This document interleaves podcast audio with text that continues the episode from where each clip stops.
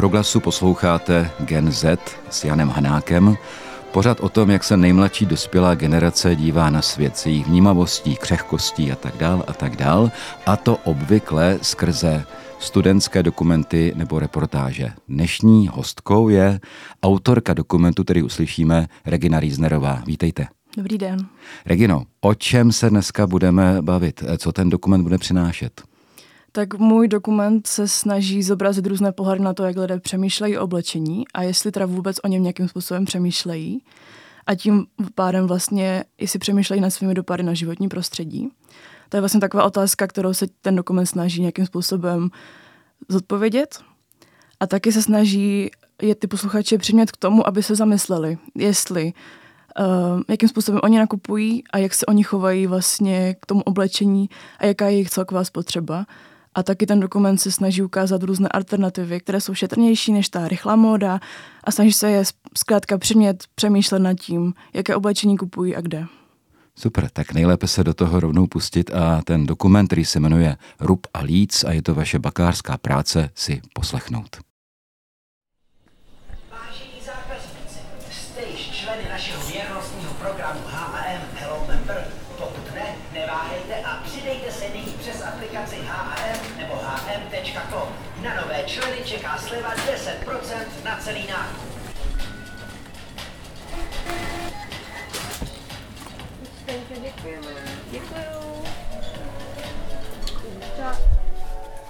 Teďka nedávno jsem si koupila úplně stejnou bundu, ale jako v jiné barvě. Ale úplně klidně bych si koupila i v této barvě. Protože prostě stojí tisícovku a to není moc a je to zimní bunda a vůbec by mi nedělalo problém si koupit úplně stejnou bundu, akorát v jiné barvě, protože prostě je to levný. Jmenuji se Pavlína Filoušová a chodím tady do Brna na žurnu na FSS.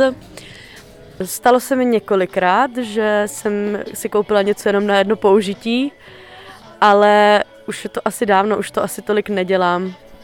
Jo, tady je třeba mikina 300 pade.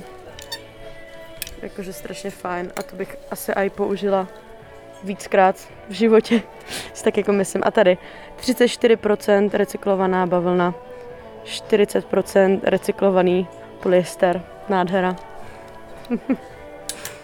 Hezky.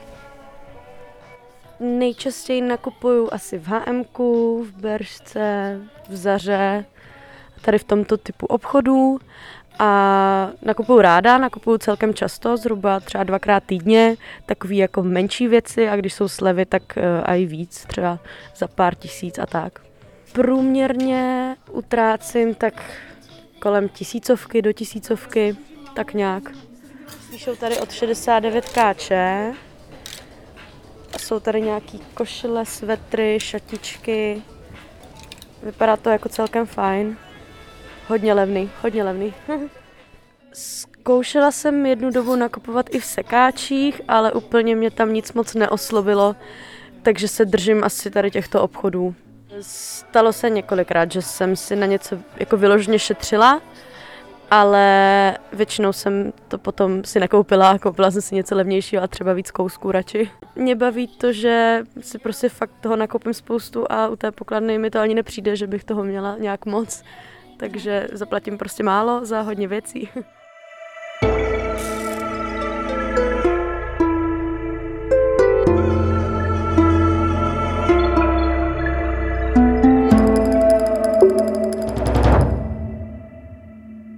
Modné trendy sú zdrojom obrovských príjmov pre fast fashion reťazce a v podstate pre modný priemysel obecne. Ako to tempo tých modných trendov je neskutočné. To je hlavne ani nes, nesplniteľné to sledovať ako neustále. Volám sa Veronika Ohrádková a pred tromi rokmi som spoločne s Karolinou Břinkovou založila online magazín o udržateľnosti a pomalej móde Slowfam ty trendy sú umelo vytvorené na to, aby sme sa cítili nedostatoční v tom, čo vlastníme. Ja nepotrebujem neustále nasledovať trendy a keď je niečo teraz trendy oranžová a ja mám všetko čierne a biele, tak prostě jako prečo si mám skúpiť na oranžový sveter, jako na jednu sezónu, aby zase na budúcu jar bola modrá. A čo s tou oranžovou? A to je niečo, čo, čo Zkrátka to s nami bude a my vedľa toho prostě nějakým způsobem musíme iba, iba koexistovať a hľadať si, hľadať si nějaké vlastné riešenia, ako chceme žiť a či nás to vůbec jako baví se tým zaoberať a mm, či sa nedá žiť nejakoby uvedomelejšie a udržateľnejšie.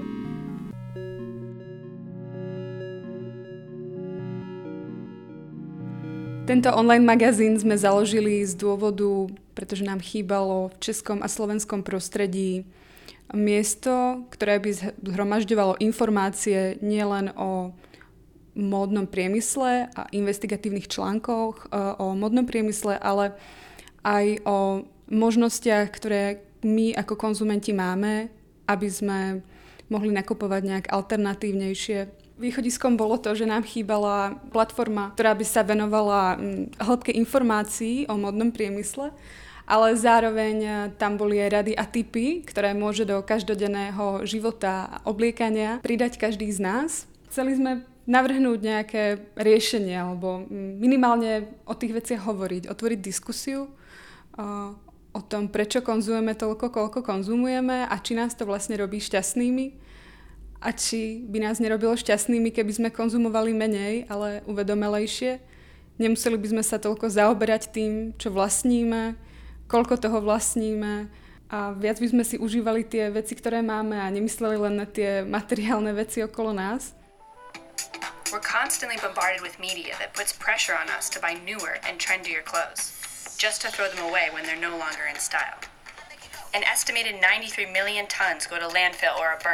Fast fashion je termín, ktorý um, bol prvýkrát použitý v 90. Um, rokoch. Prvýkrát sa toto spojenie objavilo v denníku The New York Times v súvislosti s nástupom odevnej firmy Zara a približoval to, akým spôsobom táto značka funguje. Je schopná dostať modely z prehliadok do svojich obchodov za dva týždne. Obrovským problémom fast fashion je nadprodukcia. Odhaduje sa, že na skládkach končí každoročne až 300 tisíc tón oblečenia. Bangladeši si ľudia, ktorí pracujú na vytváraní tých kúskov, ktoré potom my v západnom svete nosíme, nemôžu, nemôžu dovoliť. O Bangladeši sa začalo hovoriť náme po roku 2013, kedy sa stala obrovská katastrofa tovární Rana Plaza.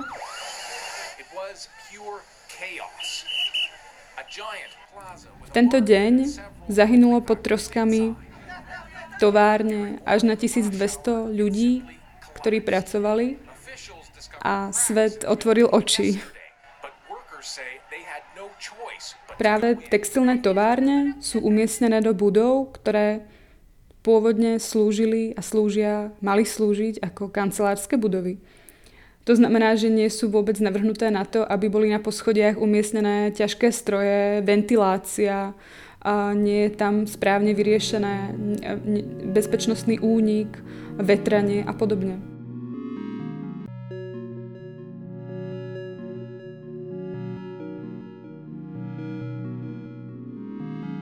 Je pravda, že pomalá móda, eticky vyrobená móda je určite drahšia než konvenčná móda z reťazcov, pretože si pri nej môžeme byť práve istý tým, čím si pri reťazcovej móde istý byť nemôžeme a to je čiže dodržiavanie um, štandardov výroby a materiály, spracovanie, tá, tá cena tej práce sa pohybuje niekde inde a podobne. A to, to si všetko musíme uvedomovať. Vypočítať si cenu za nosenie, cost per wear, Vyjde nám, že cena tým, že si kúpime eticky vyrobený kúsok, na ktorý sme povedzme šetrili naozaj dlho a prídeme na to, že cena za jedno nosenie sa zníži v porovnaní s cenou za nosenie jedného trička z reťazca, ktoré sme prestali nosiť po a treťom raze, pretože mm, nám už nevyhovuje jeho kvalita, jeho strich sa zmenil po vypratí. Slow fashion je teda zmena myslenia o nakupovaní, o vedomí toho, čo máme v šatníku, o uvedomenie si toho, koľko toho naozaj potrebujeme a či to dokážeme spotrebovať. A je to v podstate protiklad k lineárnemu systému, na ktorom stojí modný priemysel, teda e, kúp, vynos a vyhoď. Slow fashion stojí na cirkularite. Slow fashion značky často charakterizuje to, um, že siahajú po univerzálnych nadčasových strihoch. Riadia sa hlavne tým nositeľnosťou daného výrobku a nadčasovosťou, či už materiálu, strihu, farebnosti.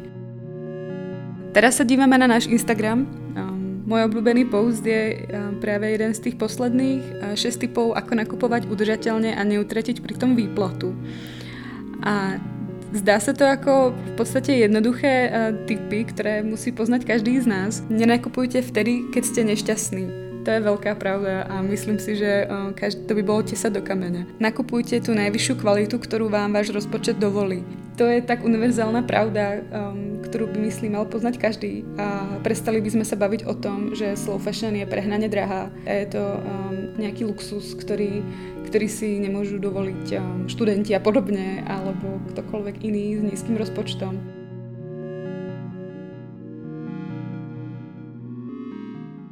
Měnit oblečení vychází opravdu z přirozenosti člověka. Ono vychází to z určitých eh, sociologických a psychologických potřeb, kdy člověk se chce dobře cítit eh, ve společnosti, chce, když je nějaká akce, si koupit něco nového na sebe, ať pořád nechodí v jednom tričku.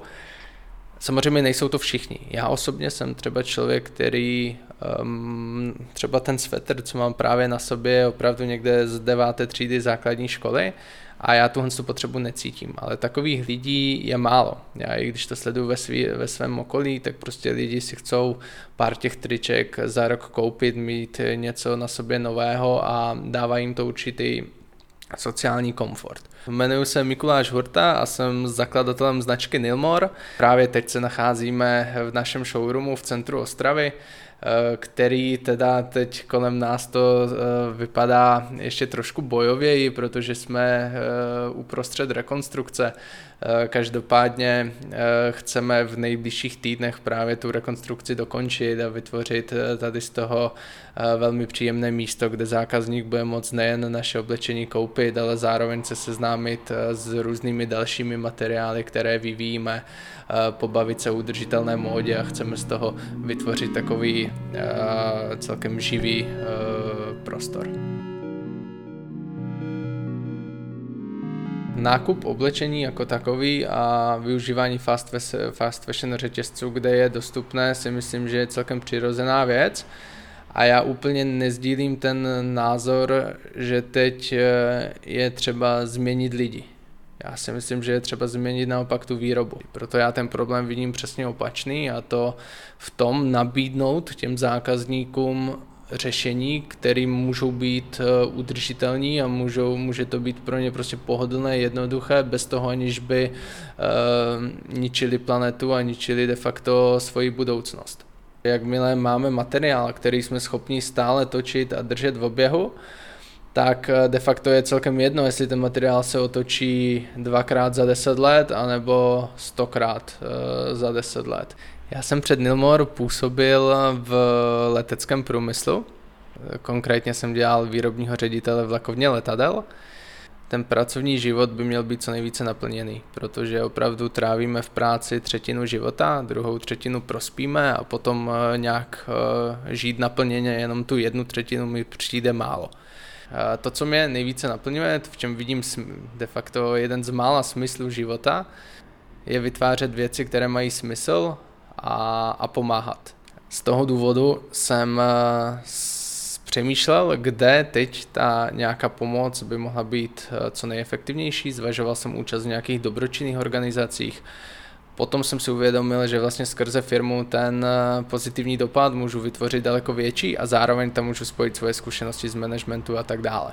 Takže s tímhle s tím jsem do toho šel a proč textilní průmysl opravdu je to jeden z nejvíce zatěžujících planetů vůbec, je zodpovědný za 20% světového znečištění vody a 10% veškerých skleníkových plynů Takže my, pokud chceme těmhle globálním výzvám čelit, tak my musíme změnit oděvní průmysl. Bez toho to prostě nejde. Takže to byla moje motivace jít, jít do těch oděvů a zakousnout se do toho a teď eh, po těch třech letech práce jsme pořád na začátku té cesty, ale máme nějaký směr, který nám dává smysl a kterým si myslíme, že můžeme celé to odvětví změnit.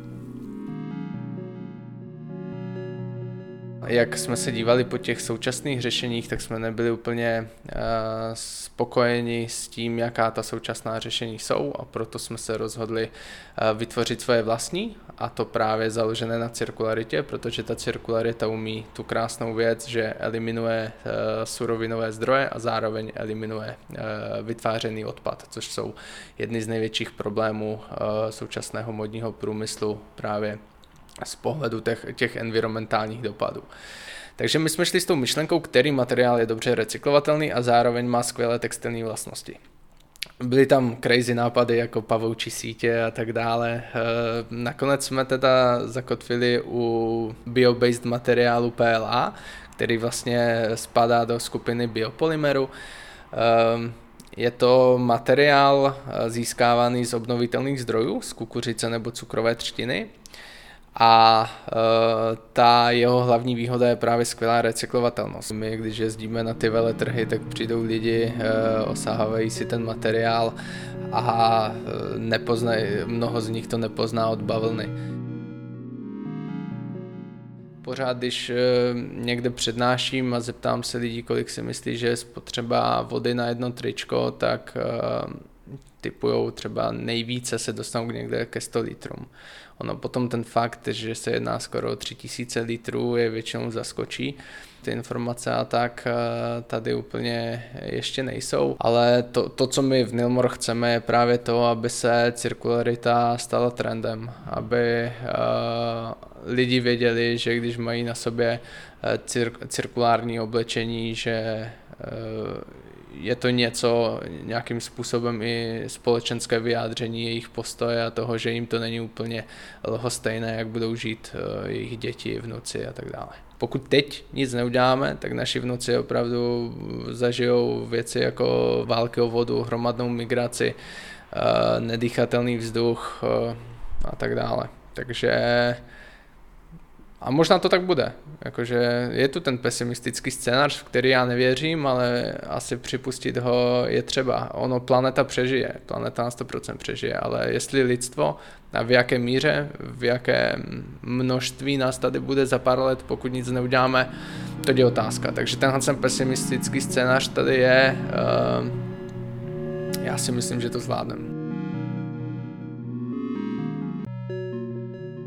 Musíme.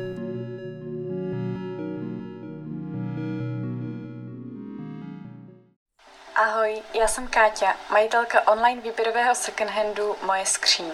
Připravila jsem si pro vás video ze secondhandu v Praze. Úplně na konci pak uvidíte seznam mých top nejlepších obchodů, které jsem navštívila. Jednou mi psala jedna paní na Instagramu, která uh, bych řekla, že byla jen trošku zmatená v tom, co dělám. Uh, ptala se mě, proč vlastně chodím do těch sekáčů a kupuju vlastně to oblečení a přeprodávám ho za větší cenu, proč to oblečení tam nenechám, aby si ho mohl koupit někdo jiný. Uh, tak jsem se jí snažila vysvětlit, že uh, lidi mají strašně moc jakoby důvodů, proč do, toho, do těch sekáčů nechodí, do těch second handů je to třeba proto, že nemají tolik času, protože do sekáčů se musíte vracet, abyste tam vlastně našli uh, nějaký super kousek.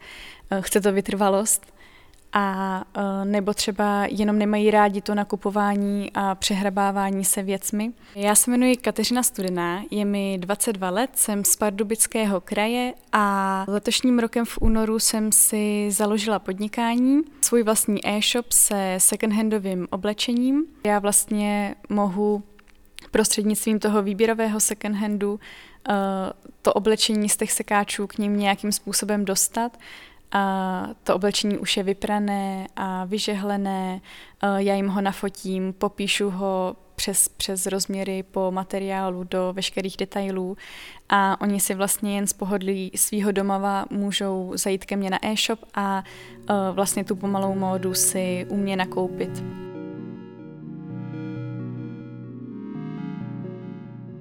Já jsem se asi v 15, v 16 letech na střední škole nadchla pro secondhandové oblečení, které jsem v té době znala pouze z aplikace Vinted. Milovala jsem už v té době módní průmysl, ale později jsem přišla vlastně na to, co všechno se za ním skrývá, že to uh, není jenom krásné oblečení, ale uh, že je na tom uh, hodně zátěže vlastně pro přírodu, uh, Modní průmysl je vlastně jeden z nejvíce znečišťujících průmyslů na světě a, a taky vlastně podmínky pro lidi, které uh, to oblečení hodně často vyrábí. Uh, takže jsem se o to začala trochu více zajímat a začala jsem nakupovat secondhandové oblečení i v kamenných obchodech. Vždycky, když jsem přišla do sekáče a našla jsem tam nějaký krásný kousek, který ale nebyl pro mě, nebyla to třeba moje velikost, nebyl to můj styl, tak uh, mi bylo strašně, strašně líto ho tam nechat a musela jsem ho vzít sebou a uh, vždycky jsem ho hezky vyprala, po případě zašila a nabízela ho dál uh, vlastně lidem na Vintedu. Viděla jsem, že lidi to strašně nadchlo, protože nemuseli sami chodit do těch sekáčů a hodiny tam vybírat oblečení, ale já jsem jim ho takhle vlastně zprostředkovala. Takže je to začalo strašně bavit a tím pádem mě to začalo strašně bavit a vlastně jsem takhle nějak přišla uh, na, na to, co by mělo být vlastně to moje podnikání.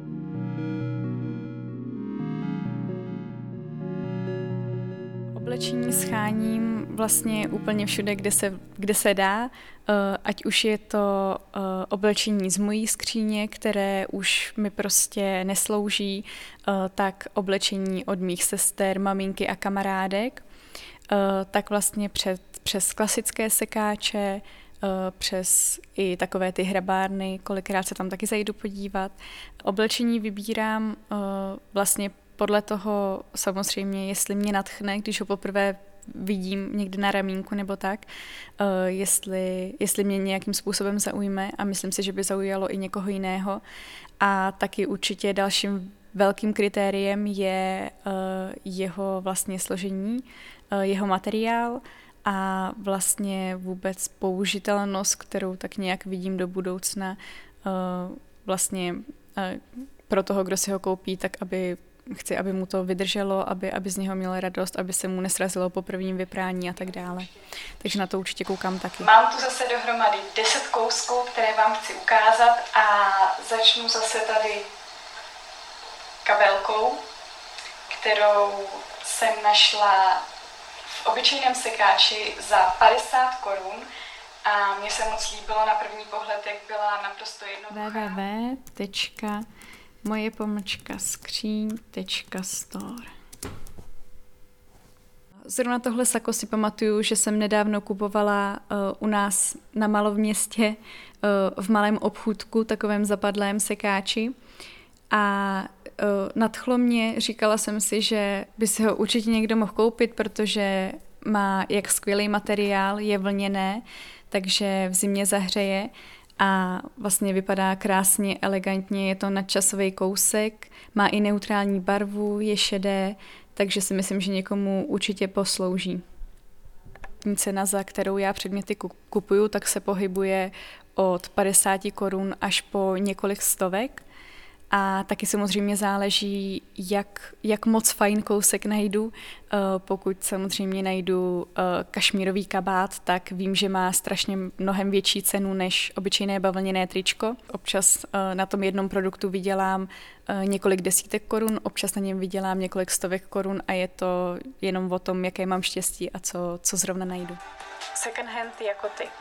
Trochu dražší než ostatní sekáče, ale narazíte tam na super věci Lidé a mají moc v dnešní době strašně moc uh, rádi obrázky a videa, takže jsem se rozhodla, že uh, nebudu dělat jenom e-shop, ale taky vlastně se pustím do sociálních médií, uh, zejména do Instagramu a do uh, točení videí na YouTube kde budu vlastně lidi trochu vzdělávat nějakou zábavnou formou o módním průmyslu a o látkách, o oblečení a vůbec tak jako o světě uh, módy obecně.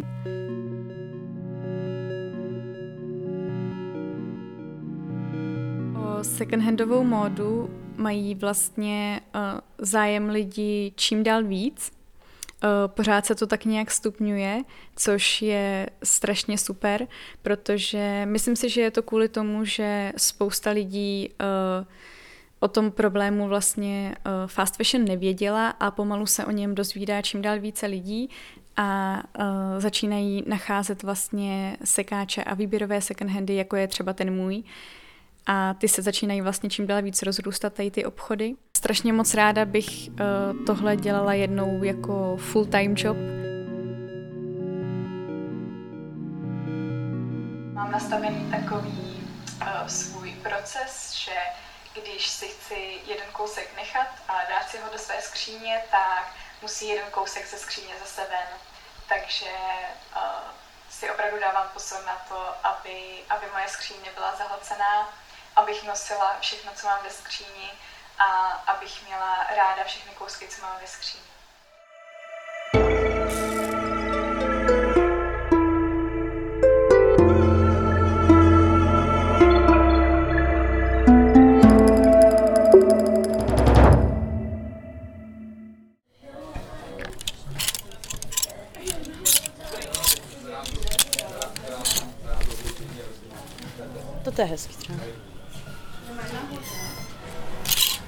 Akorát je to docela drahé, teda jako na mě. Ale je to pěkné. Hm.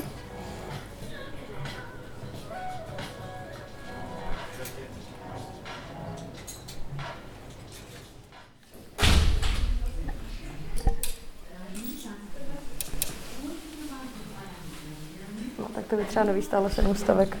To stojí 300 pade. Já jsem Anna Filoušová, jsem začínající učitelka, učím prvním rokem na základní škole. Nemám to úplně tak jako moje sestra, úplně HMK, podobné obchody mě nelákají, raději chodím do sekáčů, protože věřím tomu, že kupovat si neustále nové oblečení, které se masově vyrábí, není dobré, protože se pak hodně vyhazuje a je z toho hodně odpadu. Taky nemám moc ráda obecně nakupování a HMK podobné obchody bývají hodně narvané s hlasitou hudbou, to prostředí mi eh, úplně e, není příjemné. Proto chodím do sekáčů a nakupuju online na online sekáčích.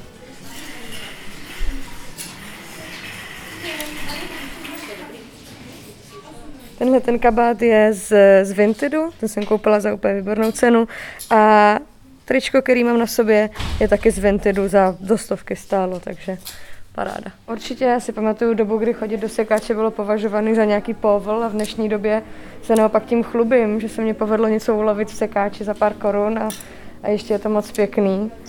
Takže určitě se to vrací. Je to vidět i v té nabídce, že víc lidí i to oblečení třeba prodává uh, a taky v sekáčích víc lidí, což je možná spíše negativní, ale jo, navíc tady člověk opravdu nakoupí levně. Kdybych si tohle všechno koupila ve Vaňkovce, tak tam za to nechám třikrát tolik. Hezký. V secondhandech nekupuju, protože eh, nechci podporovat eh, řetězce z fast fashion, kvůli, především kvůli tomu, jaký mají vliv na, na naše životní prostředí, protože opravdu vyprodukují několik milionů tun oblečení každý rok a většina z toho je opravdu špatná kvalita. Všechno to končí někde v přírodě nebo v oceánech nebo v řekách. Eh, bohužel nejsem na tom finančně tak dobře, abych si nakupovala oblečení nějakých eh, ekologických českých výrobců, kde je zaručeno, že eh, jsou šetrný k přírodě. Proto se snažím aspoň nakupovat v těch second handech, aby, abych nepodporovala právě řetězce z fast fashion. Často nakupuju na internetu, na, i na Instagramu je spousta holek, co prodávají tohle oblečení z druhé ruky, nebo jsou i nějaké přímo internetové obchody s, se second-handovým zbožím. Eh, jediné, s čím občas mám problém, jsou například kalhoty nebo boty, protože mám dost specifickou postavu a proto jako kalhoty na mě je těžké sehnat, takže bohužel musím občas nakupovat v tom. Oh, tam moc pěkný. Občas musím nakupovat i ve těch řetězcích s tou fast fashion. Eh, snažím se, aby to byly kalhoty, které vydrží dlouho, abych je nekupovala často, proto točím dvoje kalhoty neustále.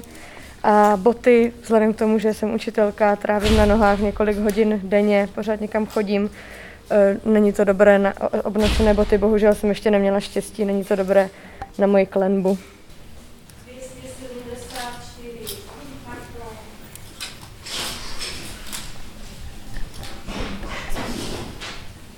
No, fajn. To je moc pěkný. Dokonce jiné velikosti. Paráda. Teď jsem hodně věcí prodávala nebo právě někomu darovala a dost věcí nakupuju, ale snažím se, aby to pořád bylo tak, že to všechno unosím. To znamená, mám čtvery košile, dvě trička, dvoje kalhoty, takový nějaký počet, který opravdu je potřeba doma mít. Samozřejmě nějaké oblečení společenské. A co se týče těch botů, jak jsem o tom mluvila, tak teď jsem si koupila právě taky docela drahý boty. Vím, že mě vydrží dlouho, mají tlustou podrážku, tak jsem do nich zainvestovala víc peněz. Byly to nové boty a vím, že je nebudu vyměňovat za půl roku, jako někteří to tak mají, že si nakoupí tenisky za tři stovky někde a pak je vyměňují každého půl roku, tak tomu se snažím vyhýbat. Jsem začala sledovat i na Instagramu hodně lidí, kteří se tím zabývají, dávají tam spoustu příspěvků o tom, jaký vlastně vliv má fast fashion na naši planetu, kolik vlastně odpadu se z toho vyprodukuje, jaké chemikálie různé při té výrobě a při tom likvidování toho odpadu se vypouští do, do oceánu, do řek. Takže vždycky, když si, když si říkám potřebu nový kalhoty, tak si na to vzpomenu a řeknu si, OK, odpad potřebuji doopravdy, nebo si jenom myslím, že je potřebuju, jak to často bývá. Snažím se o tom přemýšlet.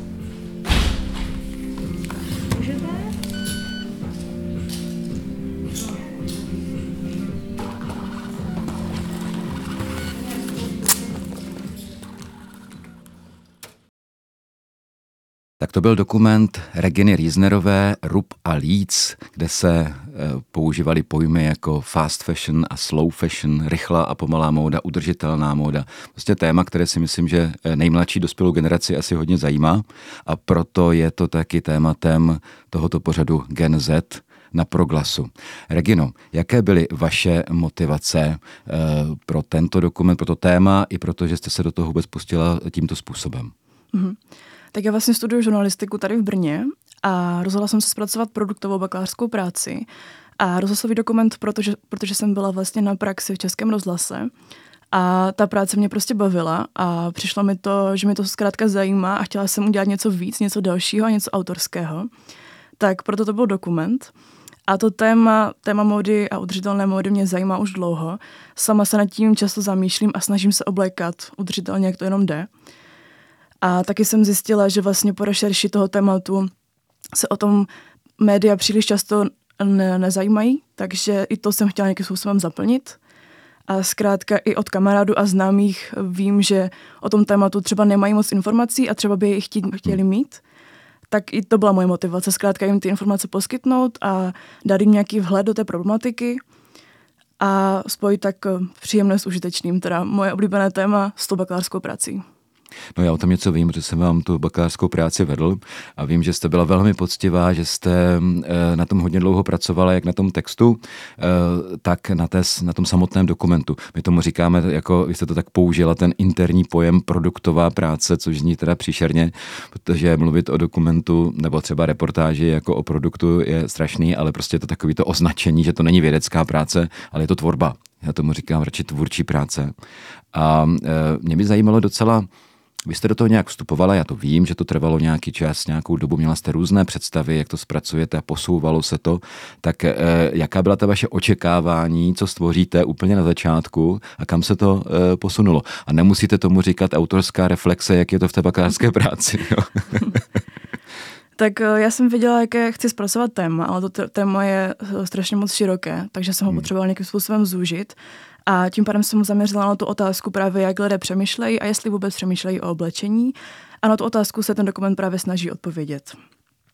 A mě i samotnou zajímalo vlastně, jestli lidé uvažují vlastně o tom, co si na sebe oblékají a jaký to má, jaký to má původ, kdo to vyrobil a z jakého materiálu.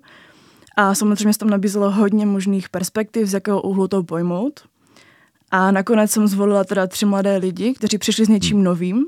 A jedna, je tam teda slečna, která založila vlastně online magazín o udržitelné módě a věnuje se jakési o světě. Potom tam vystupuje zakladatel první cirkulární značky na světě, která je z Ostravy a která vyvinula vlastně svůj vlastní ekologický materiál.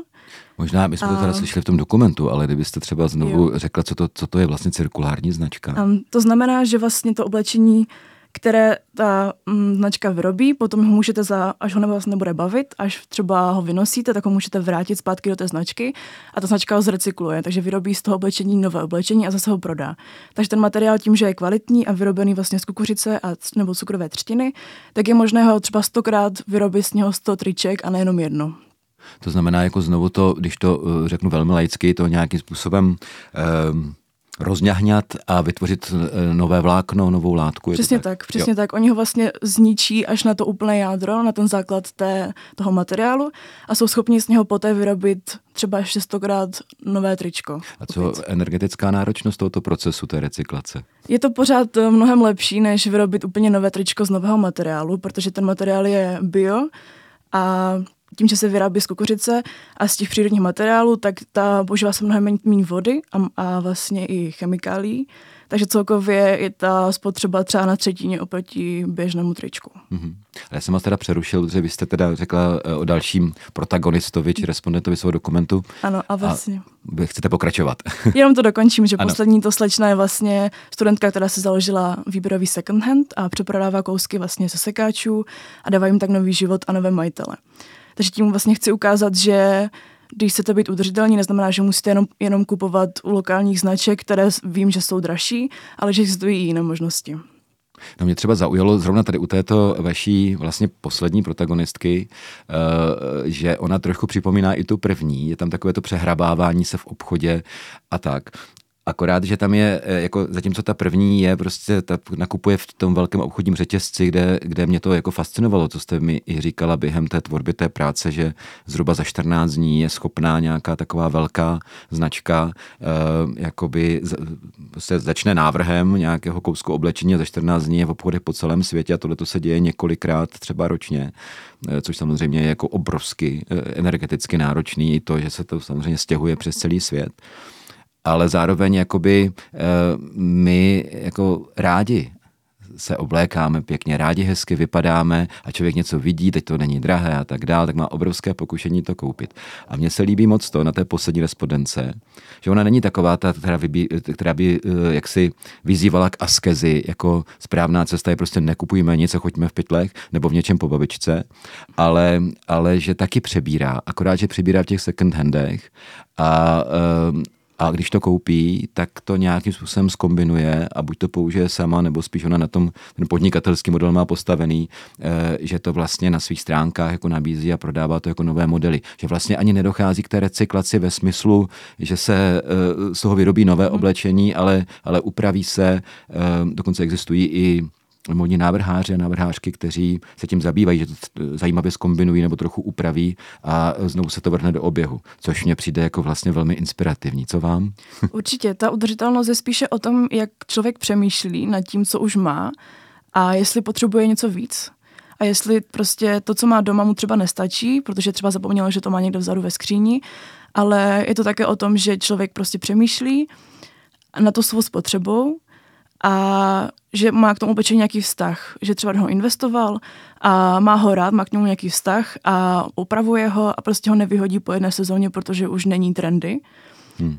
Takže tam je spíš, to spíš o tom myšlení, o tom, že můžete vlastně taky přehrabovat, ale vlastně jinde. Pořád je tam ta potřeba, já chápu potřebu lidí mít nové věci, já ji mám taky, ale podívám se nejdřív, co mám ve skříni, potom si podívám do second handu, jestli tam není to, co potřebuju a až potom třeba jdu do normálního obchodu a investuju do jedné dražší věci, kterou pak nosím několik let. Hmm. Takže spíše to o tom, o té změně myšlení a o tom nastavení v hlavě, jaké máme. Jsem třeba teďka e, po roce a půl prošoupal jedny boty, které mám moc rád a jsou to takové ty bose barefootové boty, takže tam, se, tam je taková snaha, jakože ano, to je udržitelné a tak dále a tak dále, ale přece jenom jsem si říkal rok a půl na to, že ty boty nepoužívám zdaleka každý den, to je dost krátká doba. E, a říkal jsem si, OK, tak jasně, já jsem je nosil, takže nebudu to někde reklamovat, ale spíš jsem si říkal, já bych je chtěl opravit.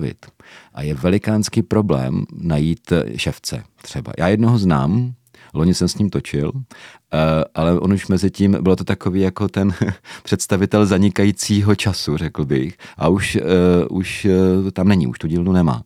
A dokázali byste třeba poradit, protože jste se v tom pátrala, jako já vím, že nemůžete teďka říkat seznam jako firm po celé České republice, ale, ale kam třeba chodíte vy, když chcete opravit boty nebo opravit nějakou věc nebo, nebo něco takového? Prostě recyklovat dobrým způsobem. Mm-hmm. Záleží asi na tom, jak moc je to poničené, ale taky znám ještě řadu galanterií, nebo i v Brně tady takové brašnářství, kde přijdete s botama nebo s batohem a oni vám ho opraví. Mm-hmm. Takže záleží, ano, někdy je to dražší, než si koupit nové, ale přesně o to těm velkým firmám jde, že prostě ví, že to je levné a lidé se koupí novou věc, než opravit tu stávající. Ale určitě minimálně v Brně jsem byla minimálně v jednom brašnářství, kde mi třeba opravili batoh. Hmm. Takže a vím, že ho mám ráda a, a měla jsem taky krátkou dobu, ale prostě ty popruhy to nevydržely hmm. pod tíhou mého notebooku a všeho, co mám v batohu. Takže myslím, že se to dá. Dá, dá to jako hodně práce najít, najít někoho takového, ale myslím, že se to stojí. Jestli tu věc máte rád a jde to ještě vůbec opravit, tak to určitě jde. Mě ještě zaujalo u toho tématu e, jakoby udržitelné módy, že se to vlastně že nejde pouze o, e, klidně to použiju tady ten termín, o vykořišťování planety a životního prostředí, ale že to je přímo spojené i s tématem sociálním. E, protože samozřejmě ty věci se vyrábějí někde v Bangladeši nebo v Pakistánu nebo někde, prostě kde jako se člověk ani nechce domýšlet nad podmínkami těch, kteří tam pracují. Vzpomněl jsem se u toho na, na papeže Františka, který ve své encyklice Laudato Si, která se hodně věnuje právě tomuto tématu, tak píše, že jako, jak to říká, naše sestra matka země patří mezi nejvíce eh, vykořišťované chudé, jo. Což mě přijde taky jako velmi zajímavé to asi zmínit, jestli vás to jako, taky napadá, má to to spojené s tím, že eh, je to možná taky o ochraně nějakých pracovních podmínek. Určitě. Mm, ty vlastně ženy, které pracují v těch továrnách, eh, pracují za hrozných podmínek, eh, v hrozném prostředí, prostě třeba 18 hodin denně za extrémně nízký plat a mají to strašně těžké, vdýchají prostě ty chemikálie, tráví tam prostě celé dny třeba i s dětmi, protože nemají kam dát. A vidí, že to je prostě jediný způsob, jak získat peníze, takže tam zůstávají. Takže já, když vidím obchody, tak zatím vidím prostě přímo tady tyto lidi a jejich osudy. A proto mi to není stejné, protože vím, že tam pracují třeba i děti hmm. a myslím, že takový život si nikdo nezaslouží, takže vidím to i zatím, právě proto chodím do mých třeba oblíbených značek eh, lokálních, protože vím, že tam ty podmínky jsou úplně jiné. Tam mají prostě normální pracovní dobu, normální plat, baví je to, není to otrocká práce a takže i to chci podpořit. Tady ten etický přístup k lidem a myslím si, že to tak správně, že prostě tím, že se koupíte něco v řetězci, tak vlastně to schvalujete hmm. svým způsobem. A já vím, že lidé o tom třeba nemají ty informace, takže to třeba dělají nevědomky, ale i tak prostě přispíváme tady k tomuto koloběhu, který prostě se stále točí díky tomu, že si to kupujeme. Poslední otázka, a jak se říká někdy na ČRO+, stručně prosím, jaký je váš plán e, dál, na čem pracujete teď, respektive jakým tématem se zabýváte ve své tvorbě? Tak v současné době na ničem auditivním nepracuju, věnuju se především studiu a už plánuju svou diplomovou práci, takže zatím rozhlasového nic. Uh-huh. Ale ráda bych se tomu vrátila, to téma mě určitě bavilo, i další současná témata, která trápí naši generaci i mě, takže moc ráda bych se k tomu vrátila do budoucna, ale teď na to prostě není moc prostor. Ale určitě bych ráda jednou třeba pracovala i s rozhlasem, protože mi to bavilo, tak uvidíme, jaké příležitosti život přinese, nechávám to otevřené. Jo, já bych řekl, vítejte i tady. V budoucnu, když dostudujte samozřejmě, teďka mluví učitel. Mimochodem, eh, to je taky takové jako PR, dalo by se říci, ano, i takovéto dokumenty vznikají na katedře mediální studie žurnalistiky Masarykovy univerzity v Brně a my samozřejmě rádi přivítáme nové studenty. tak, to byl Gen Z s Reginou Riesnerovou, autorkou dokumentu Rub a Líc, o udržitelné vodě, když to velmi zjednoduším. Eh, provázel vás Jan Hanák tímto pořadem a pokud sledujete tento pořad na podcastových aplikacích, tak samozřejmě, když nám tam dáte nějaký like, případně dislike, nebo se nás dáte do odběru, tak budeme moc rádi. Mějte se hezky.